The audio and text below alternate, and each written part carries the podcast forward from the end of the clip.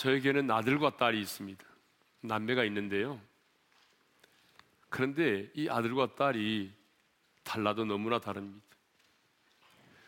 우선 예모가 다르고요. 그리고 성격이 너무 달라요. 먹는 식성도 다르고 문제를 해결하는 방식도 다릅니다.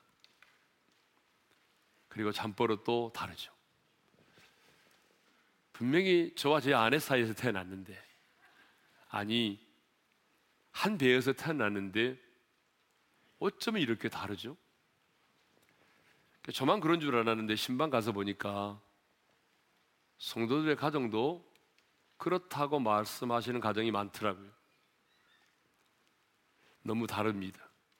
그런데 성경에 보게 되면 한 형제이지만 너무나 다른 사람이 있습니다. 그 사람이 누구냐면 바로 모세와 아론입니다. 이 모세와 아론은요, 같은 형제예요. 누가 형일까요? 모세라고 말씀하는 분들이 많이 있더라고요.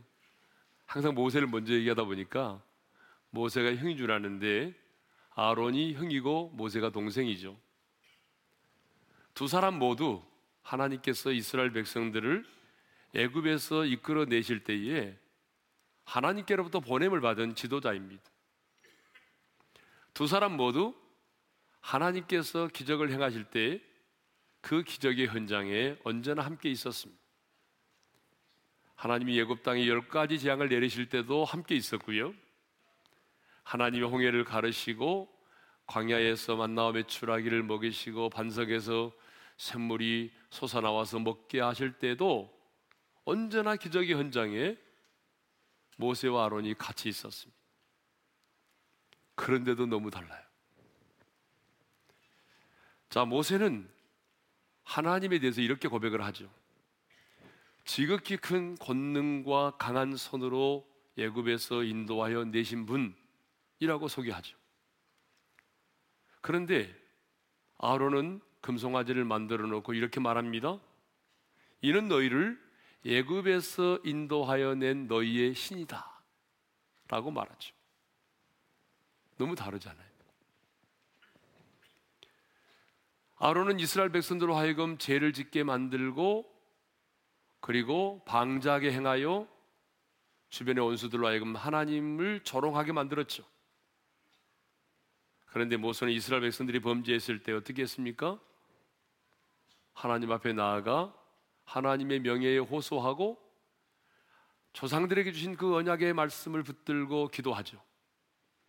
그래서 이 백성들의 죄를 사하시고 이들에게 내리시겠다고 하는 화, 그 진멸을 내리지 말아달라고 중보하며 기도합니다. 모세는 끝까지 죄에 대해서 거룩한 분노를 나타내었고, 그래서 그 죄를 척결하는 일을 하였잖아요. 그래서 금송아지를 부수어 이제 물에 뿌려서 그걸 마시게 만들었고, 가루로 만들어서, 그리고 우상숭배에 적극적으로 가담한 자 3천 명을 쳐 죽이죠. 그렇지만 아론은 끝까지 변명으로 일관합니다. 내가 원해서가 아니라 이 백성들의 악함과 요구 때문에 우상을 만들었다라고 그 죄에 대한 책임을 백성들에게 전가시키면서 끝까지 변명으로 일관하려고 합니다. 한 형제지만 그 기적의 현장에 같이 있었지만 하나님의 은혜를 함께 목도했지만 두 사람은 너무나 달랐습니다. 그래서 하나님은요, 모세와 너무나 다른 삶을 살았던 아론에 대해서 멸하시겠다고 말씀하십니다. 그런 놀라운 기적을 경험하고 놀라운 하나님의 은혜를 목도했음에도 불구하고 이스라엘 백성들로 하여금 범죄하는 일에 앞장섰던 이 아론에 대해서 하나님이 멸하시겠다고 말씀하십니다. 신명기 9장 20절의 말씀을 읽겠습니다. 다 같이 시작. 여호와께서 또 아론에게 진노하사 그를 멸하려 하셨으므로 내가 그때에도 아론을 위하여 기도하고 하나님께서 아론에게 진노하셔서 그를 멸하려 하셨으므로 모세가 어떻게 했다고요? 그때에도 그때에도 모세는 자기 형 아론을 위하여 중보 기도를 드렸습니다. 그러니까 자기 동생 모세의 중보 기도 때문에 형 아론이 죽지 않고 살게 된 거죠. 자기 동생 모세의 중보 기도로 인해서 아론은 죽지 않고 살게 되었을 뿐만 아니라 대제사장이라고 하는 그 직분도 잃지 않고 계속 유지할 수가 있었습니다. 하지만 모세와 극명하게 대조된 삶을 살았던 이 아론의 두 아들이 후에 비참하게 죽게 됩니다. 두 아들을 잃게 됩니다. 아론의 두 아들 나닥과 아비우가 죽었습니다. 그러면 왜 아론의 두 아들 나닥과 아비우가 비참하게 죽었을까요? 레기 10장 1절과 2절의 말씀을 보도록 하겠습니다. 다 같이 읽겠습니다. 시작. 아론의 아들 나닥과 아비우가 각기 향로를 가져다가 여호와께서 명령하시지 아니하신 다른 불을 담아 여호와 앞에 분양하였더니 불이 여호와 앞에서 나와 그들을 삼킴에 그들이 여호와 앞에서 죽은지라. 여러분 세상에서 바람 피다 죽은 게 아닙니다. 하나님의 성전에서 예배하다 죽었어요. 그것도 가장 비참하게 여호와의 불이 나와서 그들을 태워 죽였습니다. 여러분 태워 죽는 게 얼마나 고통스럽습니까? 왜요? 여호와께서 명하지 않는 다른 불을 가지고 분양하려고 했기 때문이죠. 하나님께서 주신 물, 번제단에 있는 불을 가지고 여호와께 분양을 해야 되는데 이 나닥과 아비후는 여호와께서 명하지 않는 그 어떤 불을 가지고 분양하려고 하다가 죽었습니다. 그러면 왜 아론의 두 아들 나닥과 아비우는 여호와께서 명하지 않는 그 어떤 불, 이상한 불, 그 다른 불을 가지고 분양하려고 했을까요?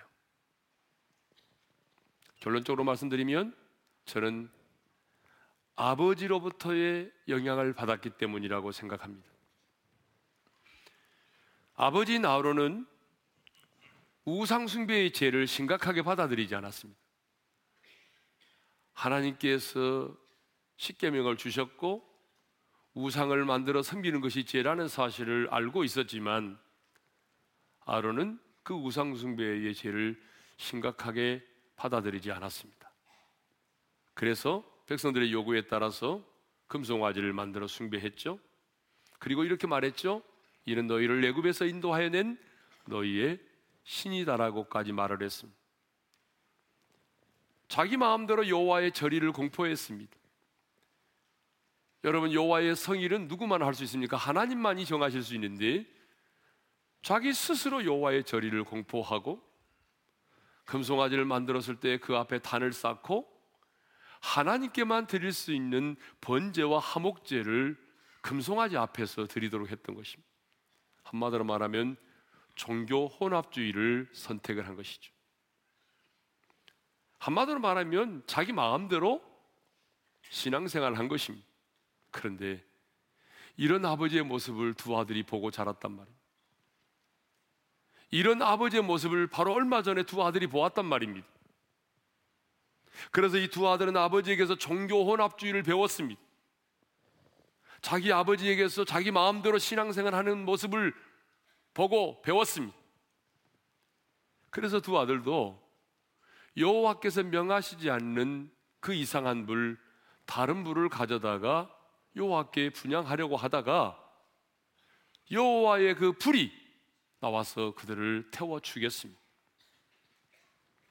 여러분 이것을 보게 되면 이 두 아들의 비참한 죽음은 아버지 아론 때문이라고 해도 과언이 아닙니다. 그렇습니다.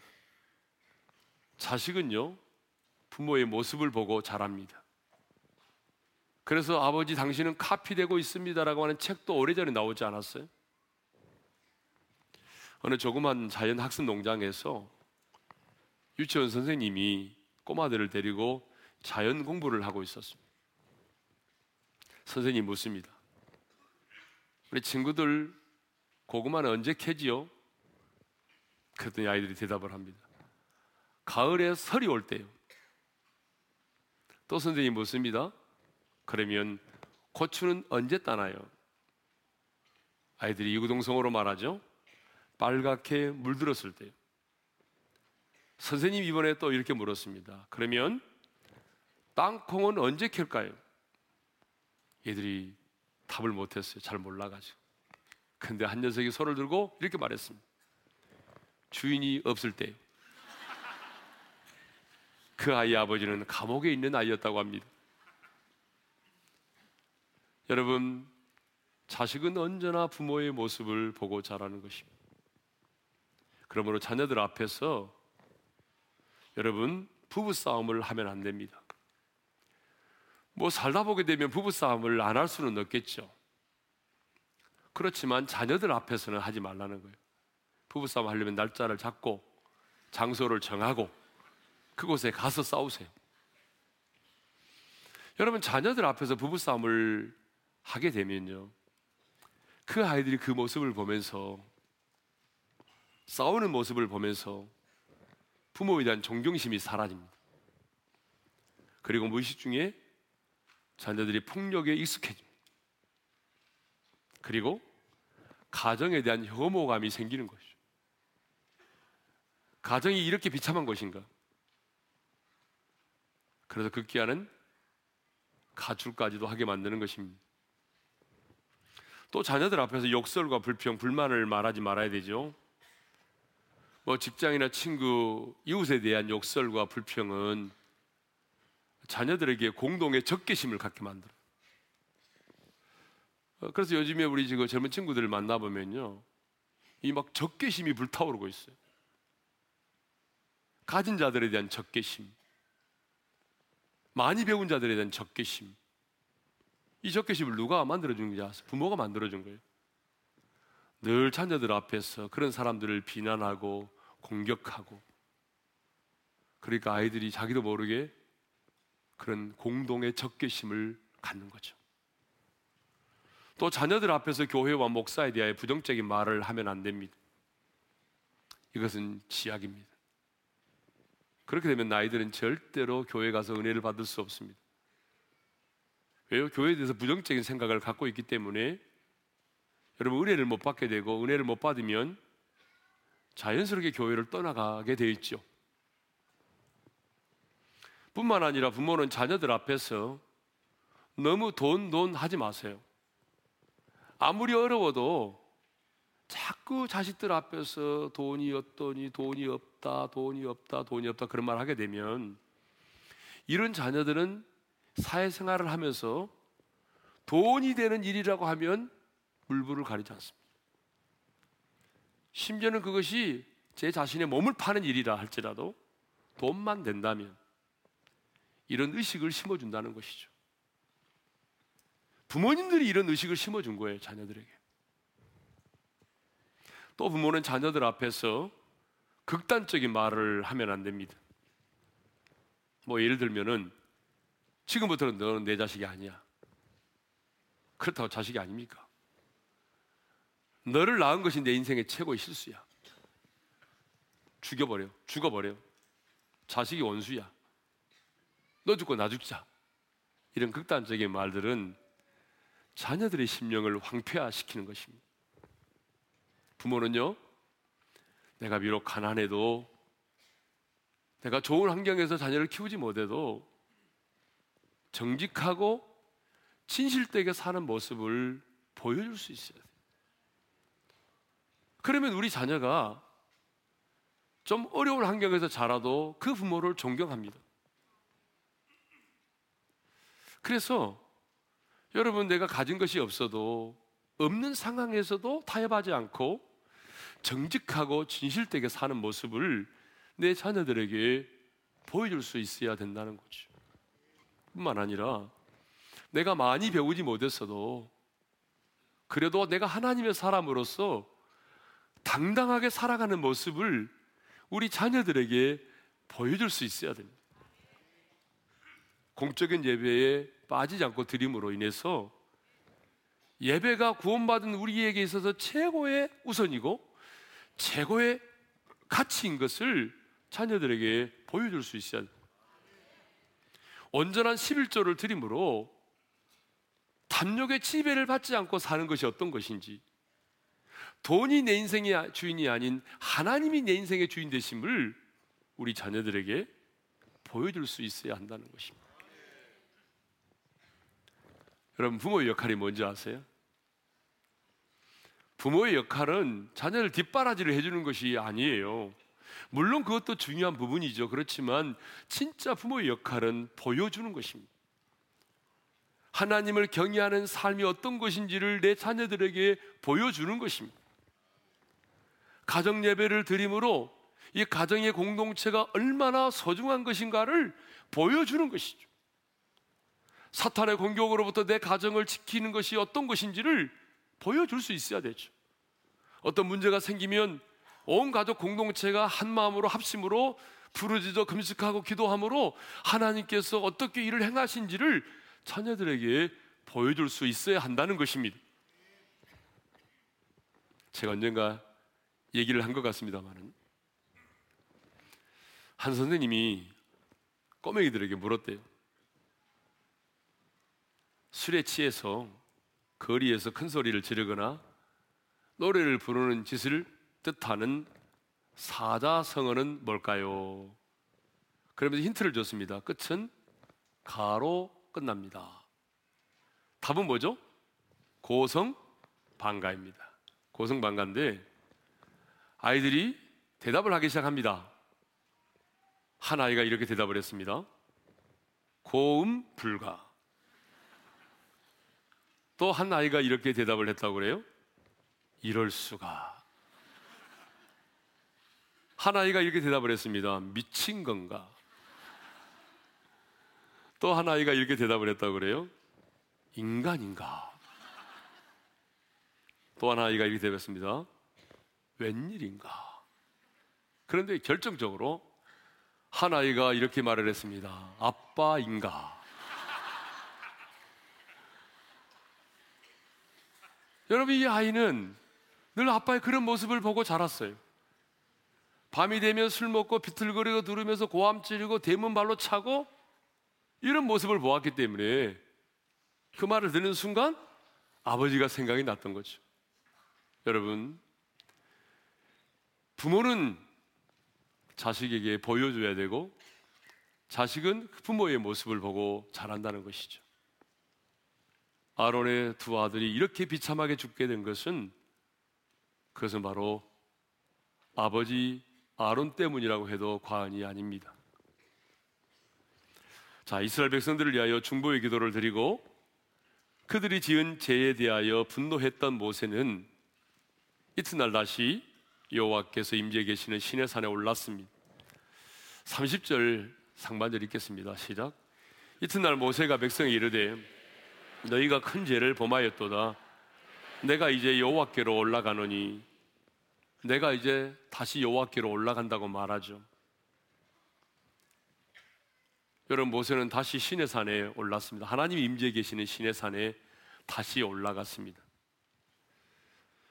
왜 모세는 다시 신의 산에 올랐을까요? 뭐 성지 순례 다녀오신 분은 아시겠지만 신의 산뭐 뒷동산 아니거든요. 저도 중간에 포기했는데 올라가다가 그런데 다시 신의 산에 올랐습니다. 여러분 왜 올랐을까요? 또다시 중보의 기도를 드리기 위해서입니다.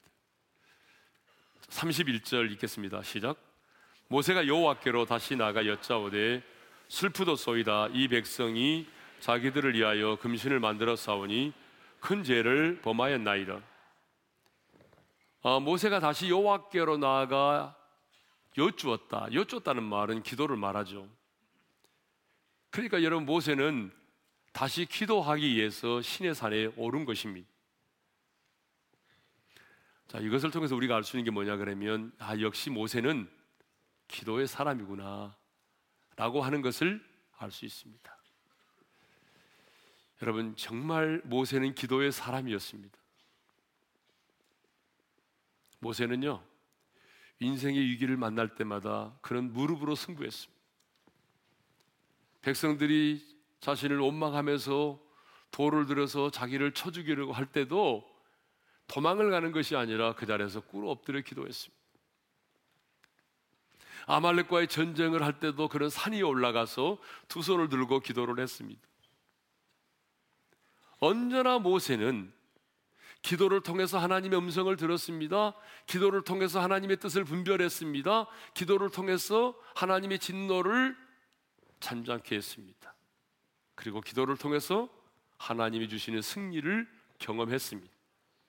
기도의 사람이죠. 저는 우리 모두가 기도의 사람이 되기를 원합니다. 옆 사람과 인사합시다. 기도의 사람이 됩시다.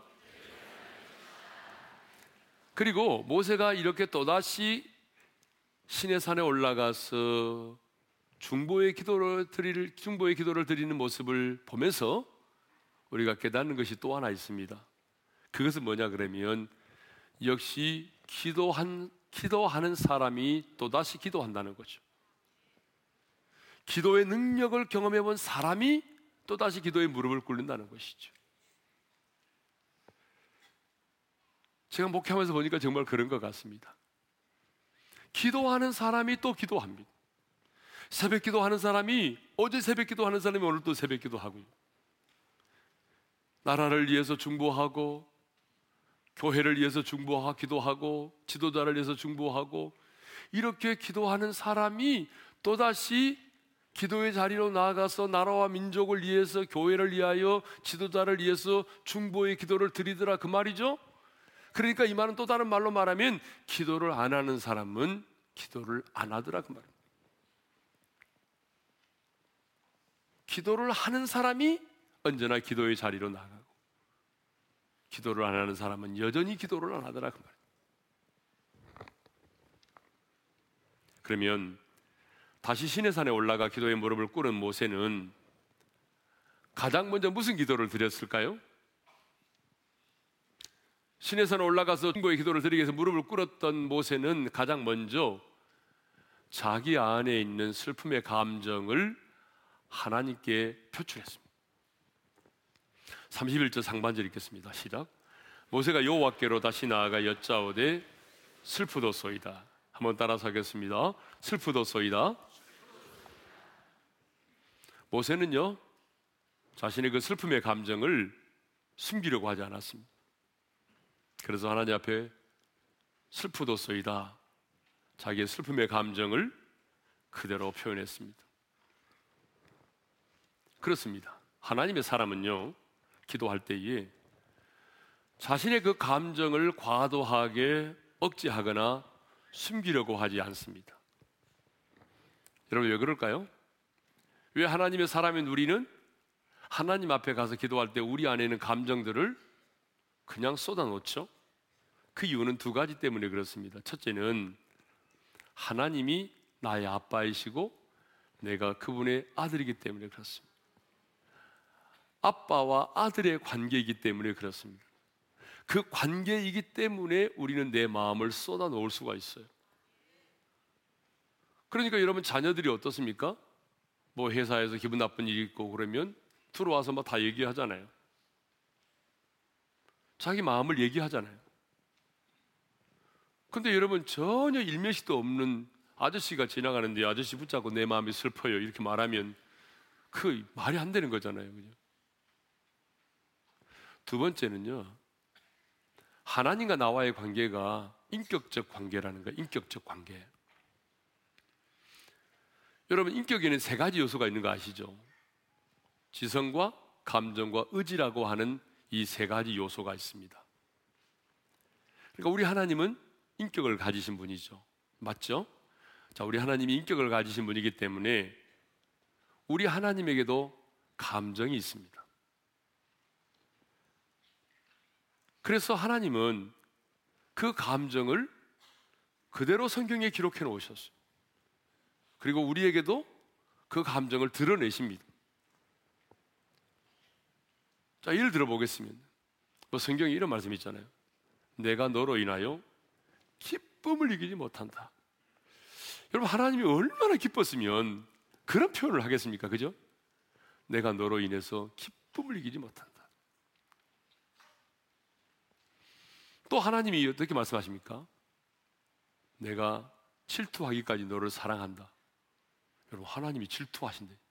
하나님께 질투의 감정이 있다는 거죠. 또 창세기 6장을 보게 되면 하나님이 홍수로 세상을 심판하실 때 뭐라고 말씀하셨습니까? 내가 이 땅에 땅 위에 인간 지었음을 한탄한다. 하나님이 인간을 지어놓고 한탄하시. 그것만이 아닙니다. 여러분 예스겔 5장 13절 보게 됩니다. 개혁 한글로 보겠습니다. 우리가 예전에 가지고 있었던 개혁 한글로 한번 읽어볼까요? 시작. 이와 같이 내 노가 다한즉 그들에게 향한 분이 풀려서 내 마음이 시원하리라. 여러분 어떻게 하나님 이렇게 말할 수가 있어요? 뭐라고 말씀하십니까? 노를 발하심으로 분이 풀려서 내 마음이 시원하시대요. 이건 뭐 사람들이 쓰는 말 아닙니까? 근데 하나님의 그 감정을 하나님이 그대로 표출하셔요. 그럼 여러분, 하나님께서도 자신의 감정을 이렇게 우리에게 표출하시는데, 그렇다면 자녀된 우리는 어떻게 해야 되겠습니까? 우리 역시 우리 안에 있는 감정들을 아버지 앞에 쏟아 놓아야 된다는 거죠. 그러니까 여러분 기도할 때에 여러분 안에 있는 그런 감정들을요, 솔직하게 드러내 볼 수 있어야 됩니다. 모세도 말하잖아요. 슬프도 쏘이다라고. 성경에 보게 되면 주여 내가 슬픕니다. 라고 자기의 감정을 솔직하게 드러냈던 사람들이 많이 있습니다. 대표적으로 누구냐면 예레미야예요. 예레미야가 가장 많이 내 주여 슬프도소이다 이 말을 제일 많이 했어요. 자, 우리 첫 번째 구절만 한번 읽어볼 텐데 예레미야 1장 6절 한번 읽어볼까요? 다 같이 시작. 내가 이르되 슬프도소이다 주 여호와여 보소서 나는 나이라 말할 줄을 알지 못하나이다. 여러분 언제 예레미야가 이렇게 말한지 아세요? 하나님께서 자신에게 내가 네가 이 땅에 태어나기 전부터 내가 너를 성별했고 내가 너를 선지자로 불렀다. 하나님께서 자신을 선지자로 부르실 때 그 부르심의 소명 앞에서 에르미야가 보인 반응이 뭔지 아세요? 치여 나는 슬픕니다. 왜 나 같은 사람을 부릅니까? 여러분 이렇게 자신의 슬픔을 표현했다는 거죠. 여호수아 역시 하나님 앞에서 슬픔을 말한 적이 있어요. 여호수아 7장 7절을 읽겠습니다. 시작. 이르되 슬프도소이다 주 여호와여 어찌 이 백성을 인도하여 요단을 건너게 하시고 우리를 아모리 사람의 손에 넘겨 멸망시키려 하셨나이까 우리가 요단 저쪽을 만족하게 여겨 거주하였다면 좋을 뻔하였나이다. 여러분 여호수아가 언제 슬프다고 말한지 아세요? 아간의 범죄로 인해서 그 아이성의 전투에서 패배했을 때입니다. 전투에서 패배했을 때에 여호수아가 솔직하게 말합니다. 슬픕니다, 주님, 내 마음이. 이렇게. 또 성경을 보게 되면 자신의 그 슬픔의 감정을 적나라하게 하나님 앞에 쏟아놓았던 한 여인이 있습니다. 여러분 누굴까요? 한나죠, 한나. 한나는 아이를 낳지 못했어요. 그래서 분인나라고 하는 또 다른 그 부인으로부터 너무나 많은 구박을 받았어요. 그래서 너무너무 마음이 괴롭고 고통스러웠어요. 하나님의 전에 나가서 기도했어요. 울면서 통곡하면서 기도를 했어요. 그때에 엘리 제사장이 찾아왔거든요. 그리고 엘리 제사장이 기도하는 이 한나를 보고 뭐라고 말하냐면 네가 언제까지 치하에 있겠느냐? 포도주를 끊으라. 한마디로 말하면 술 취한 여자로 봤다는 것이죠. 여러분 제사장이 영빨 이거밖에 안 된 거죠. 여러분 술에 취한 여자로 보았다는 거예요. 간절하게 기도하는 여자의 모습을 기도의 모습으로 보지 못하고 술 취한 모습으로 봤어요. 그때 한나가 사무엘상 1장 15절에서 이렇게 말합니다. 읽겠습니다. 시작. 내 주여 그렇지 아니하니이다. 나는 마음이 슬픈 여자라. 포도주나 독주를 마신 것이 아니요 요 앞에 내 심정을 통한 것뿐이오니 그런 게 아닙니다, 제사장님. 저는 마음이 슬픈 여자예요. 그래서 하나님 앞에 내 이 슬픔의 마음을 내 마음에 쌓인 이 모든 것들을 내가 하나님 앞에 쏟아 놓는 것이 이렇게 말했어요. 그렇습니다. 하나님의 사람들은 언제나 하나님 앞에 나아가서 자신의 마음을 이렇게 토하여 내야 돼요. 그래서 다윗은 시편 62편 8절에서 우리에게 이런 고면을 하고 있습니다. 한번 읽겠습니다. 시작. 백성들아 시시로 그를 의지하고 그의 앞에 마음을 토하라. 하나님은 우리의 피난처시로다. 그의 앞에 어떻게 하라고요? 마음을 토하라는 거예요. 하나님 앞에 우리의 마음을 토하라. 여러분 이 토하라고 하는 말은 마음 속에 있는 모든 감정을 숨김없이 뱉어내라 그 말이거든요. 그러니까 여러분 우리도 내 사랑하는 아빠 아버지에게 내 마음에 상한 감정들이 있으면 그거를 쌓아두지 말고 하나님 아버지 앞에 가서 한나처럼 토하여 내야 돼요.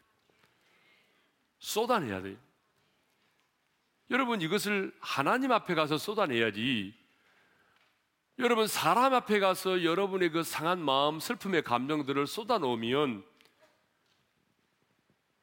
도리어 내가 상처를 또 받습니다, 나중에. 부부 싸움만 생기고요. 문제가 더 회복되는 것이 아니라 더 문제가 커집니다. 그러니까 사람에게 가서 하지 말고 하나님께 가서. 예를 들어서 내 마음이 너무나 슬프면 주님, 내 마음이 너무 슬퍼요. 울면서. 여러분 억울한 일을 억울하면요. 주님 너무 억울해요. 어떻게 이런 일이 있을 수가 있어요? 이해 안 되는 일을 만나면 주님 이해가 안 됩니다, 진짜. 꼭 이래야 됩니까? 이렇게 말할 수도 있는 것이고. 죽고 싶으면 주님 죽으라는 얘기는 아닙니다. 죽고 싶으면 주님 살고 싶지 않습니다, 지금. 아침 눈 뜨고 싶지 않습니다, 주님. 내 심정이. 이렇게 여러분의 마음을 하나님 앞에 쏟아 놓을 수 있기를 바랍니다. 왜냐하면 하나님은 나의 아빠이고 하나님과 나와의 관계는 인격적인 관계이기 때문에 그렇습니다. 그러면 모세는 이제 하나님 앞에서 슬프다고 말했는데 왜 하나님 앞에서 자신의 마음이 슬프다고 말했을까요? 31절 한번 읽겠습니다. 시작. 모세가 여호와께로 다시 나아가 여짜오되 슬프도소이다. 이 백성이 자기들을 위하여 금신을 만들어 싸우니 큰 죄를 범하였나이다. 여러분 모세가 슬프다고 말하는 이유가 뭐죠? 이 백성들이 자기들을 위하여 금신을 만들어서 큰 죄를 범했기 때문이라는 거예요. 다시 말하면 모세가 이렇게 하나님 앞에 슬픕니다. 라고 말했던 슬픔의 이유는 백성들이 지은 죄로 인한 것이었어요. 죄로 인한 슬픔이었다는 거죠. 자신의 수고와 희생을 백성들이 몰라주, 몰라주어서가 아니에요. 자신의 중보 기도를 백성들이 감사함으로 받아들이지 않아서가 아니에요. 자신의 몸이 병들어서가 아닙니다. 이 백성들이 지은 큰 죄 때문에 지도자인 모세가 하나님 앞에 슬프다고 말하는 거예요.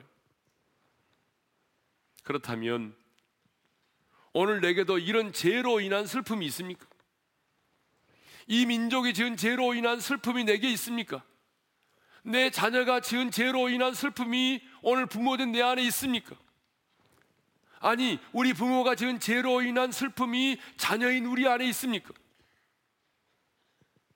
우리는요, 내가 지은 죄로 인해서는요, 속상하기도 하고, 그리고 눈물 흘리고 하나님 앞에 회개하기도 하죠. 그런데 내 자녀가 지은 죄로 인하여 슬퍼하지 않아요.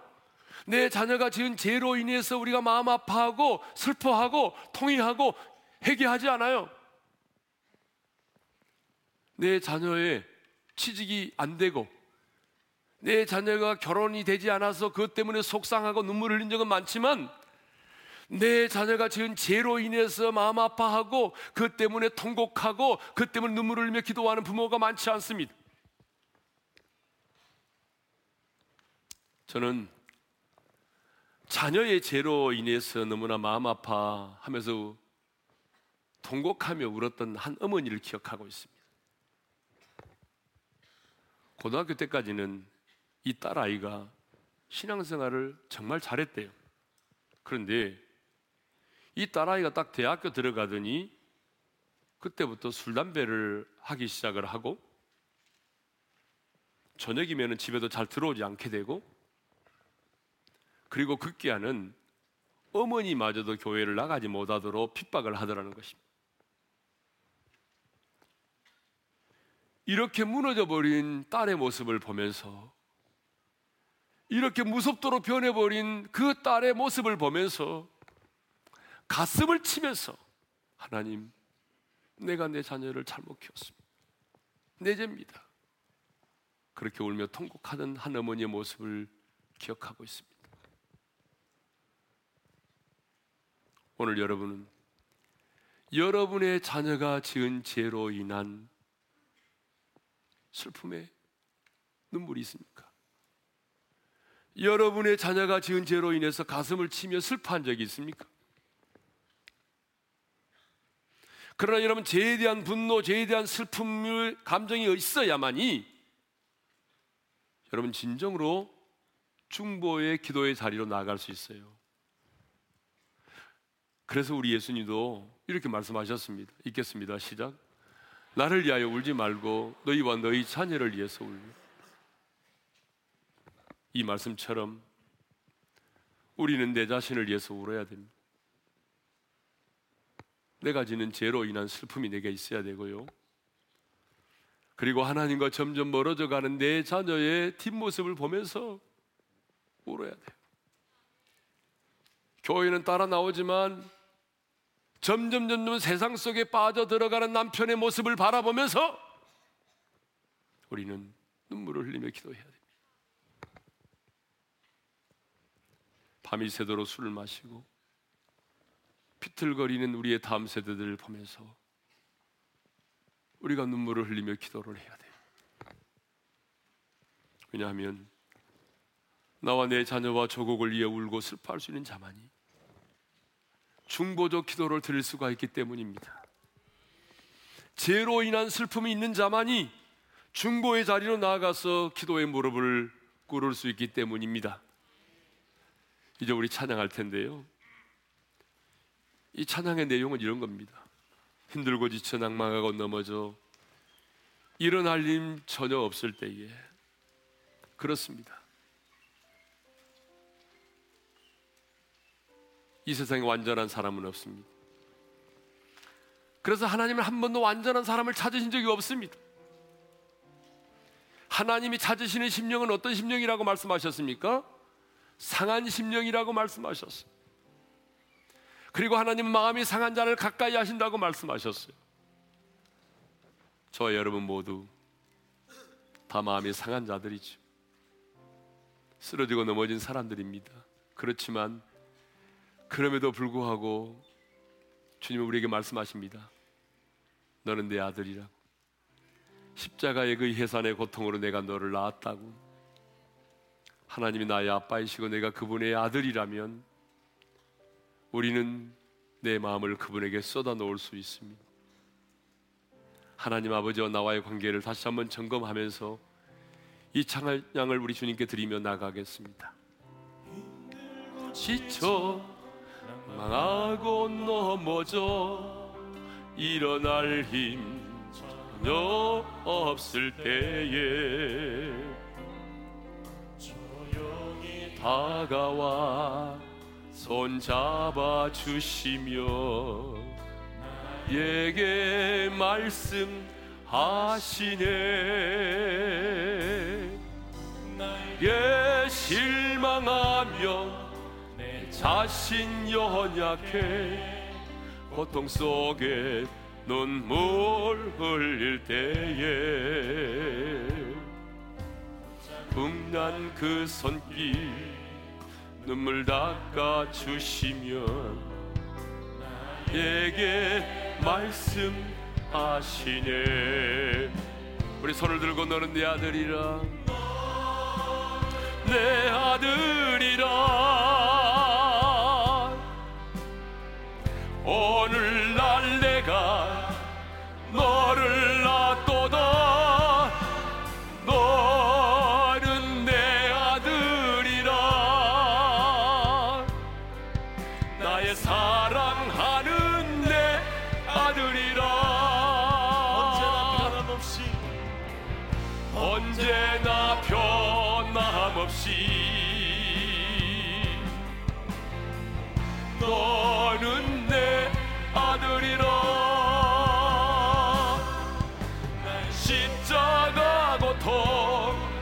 예산의 그 고통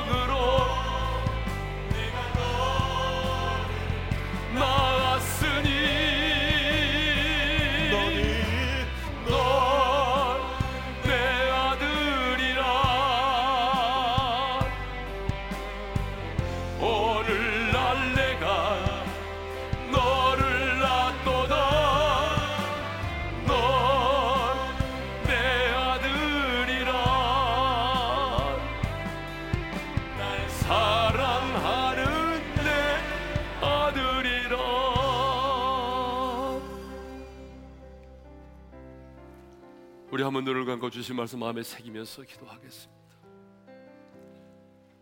여러분 아론의 사랑하는 두 아들이 왜 죽었어요? 여러분 왜 그 두 아들이 죽어야만 했어요? 아버지 아론 때문이에요. 아버지 아론이 그런 모습을 보여줬잖아요. 하나님의 말씀을 너무나 가볍게 여겼잖아요. 혼합주 예배를 드렸잖아요. 그러니까 두 아들이 그걸 보고 여호와께서 명하지 않는 다른 불을 드린 거예요. 여러분 자녀를 위하는 게 뭘까요? 뒷바라지를 잘해주는 것만이 자녀를 위한 게 아닙니다. 부모의 역할은 내 자식에게 보여주는 것입니다. 진정으로 하나님을 경외하는 삶이 어떤 것인지를 보여주는 거예요. 하나님이 내 인생의 주인 되는 삶이 어떤 것인지를 보여줘야 돼요. 자녀의 눈에 비춰진 여러분의 모습은 어떤 모습일까요? 여러분의 자식은 어떤 모습을 보고 있어요? 하나님 회개합니다. 이제부터라도 내 자식에게 하나님을 경외하는 자의 삶의 모습이 어떤 것인지 가정을 지키며 산다는 것이 어떤 것인지 내가 보여줄 수 있기를 원합니다.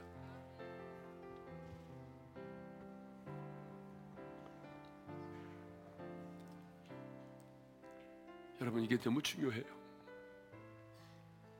왜냐하면 자식은 부모의 모습을 보고 자라기 때문이지. 우리의 가정과 세상의 가정이 무엇을 구별할 수 있을까요? 돈이요? 아니잖아요. 이제 오늘부터 여러분의 자녀들에게 진정한 그리스도인의 삶의 모습이 어떤 것인가를 보여줄 수 있기를 원합니다. 하나님의 사람은요, 내 안에 있는 슬픔의 감정들을 간직해 놓은 사람이 아니에요. 이게 너무 감사해요. 여러분 아버지 앞에 쏟아버리세요. 여러분 안에 있는 그 슬픔의 감정들 있잖아요. 상한 심령. 죽고 싶을 때도 있고 억울하기도 하고 슬프기도 하고 외롭기도 하고 한나처럼 하나님 앞에 쏟으세요. 사람에게 말하면 상처가 되지만 우리 하나님께 쏟아부으면 하나님과 나와 인격적 관계가 깊어질 수 있습니다.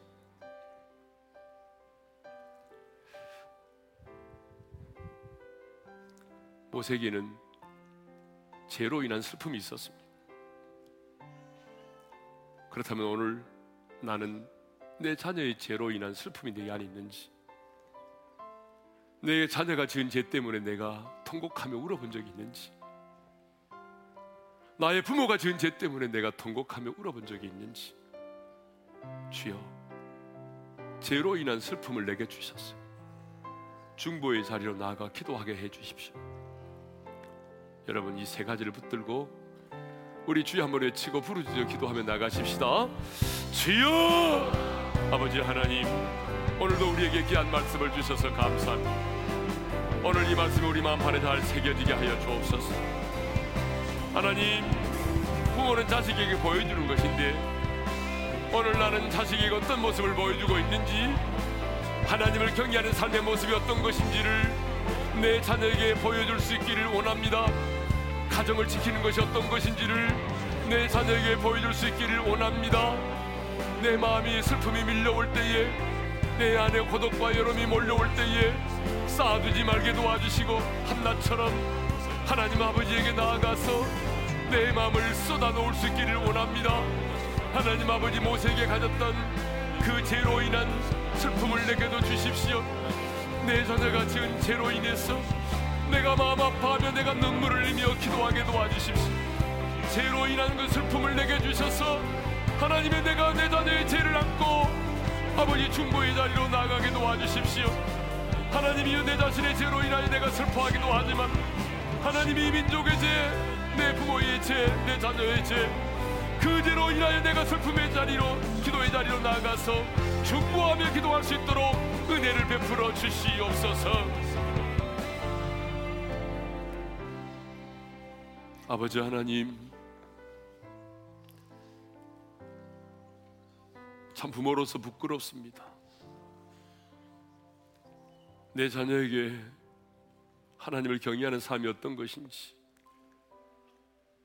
가정을 지키는 것이 어떤 것인지, 하나님이 내 인생의 주인 되는 삶이 어떤 것인지를 많이 보여주지 못했던 것 같습니다, 주님. 이제부터라도 내 자식에게 내가 배우지 못했어도 당당하게 살고 가진 것이 없어도 정직하고 지실되게 사는 그 모습 가정을 지키는 것이 어떤 것인지를 자녀에게 보여주기를 원합니다. 성령님 도와주십시오. 내 자녀가 나로 인해 실족하지 않도록 도와주십시오. 아버지 하나님, 인생을 살면서 우리 안에 여러 그 상한 심령이 있습니다, 주님. 슬픔이 쌓이고 분노가 쌓이기도 하고 억울하기도 하고 죽고 싶기도 하고 그럴 때 주님 사람에게 쏟지 말게 하시고 사랑하는 내 아버지 아버지 앞에 가서 우리의 마음을 쏟아 놓을 수 있기를 원합니다. 우리 안에 모세가 가졌던 죄로 인한 슬픔의 감정을 주십시오. 내 자녀가 지은 죄로 인한 슬픔을 내게 주시고 그래서 내가 중보의 자리로 나아가서 기도하게 도와주십시오. 이제는 우리 주 예수 그리스도의 은혜와 하나님 아버지 영원한 그 사랑하심과 성령님의 감동 감화 교통하심이 이제 자녀에게 여호와를 경외하는 삶이 어떤 것인가를 보여주기를 원하고 내 마음의 상한 심령을 하나님께 쏟아 붓기를 다짐하고 그 죄로 인한 슬픔을 가지고 중보의 자리로 나아가 기도하기를 원하는 모든 지체들 위해 이제로부터 영원토로 함께 하시기를 축원하옵나이다. 아멘.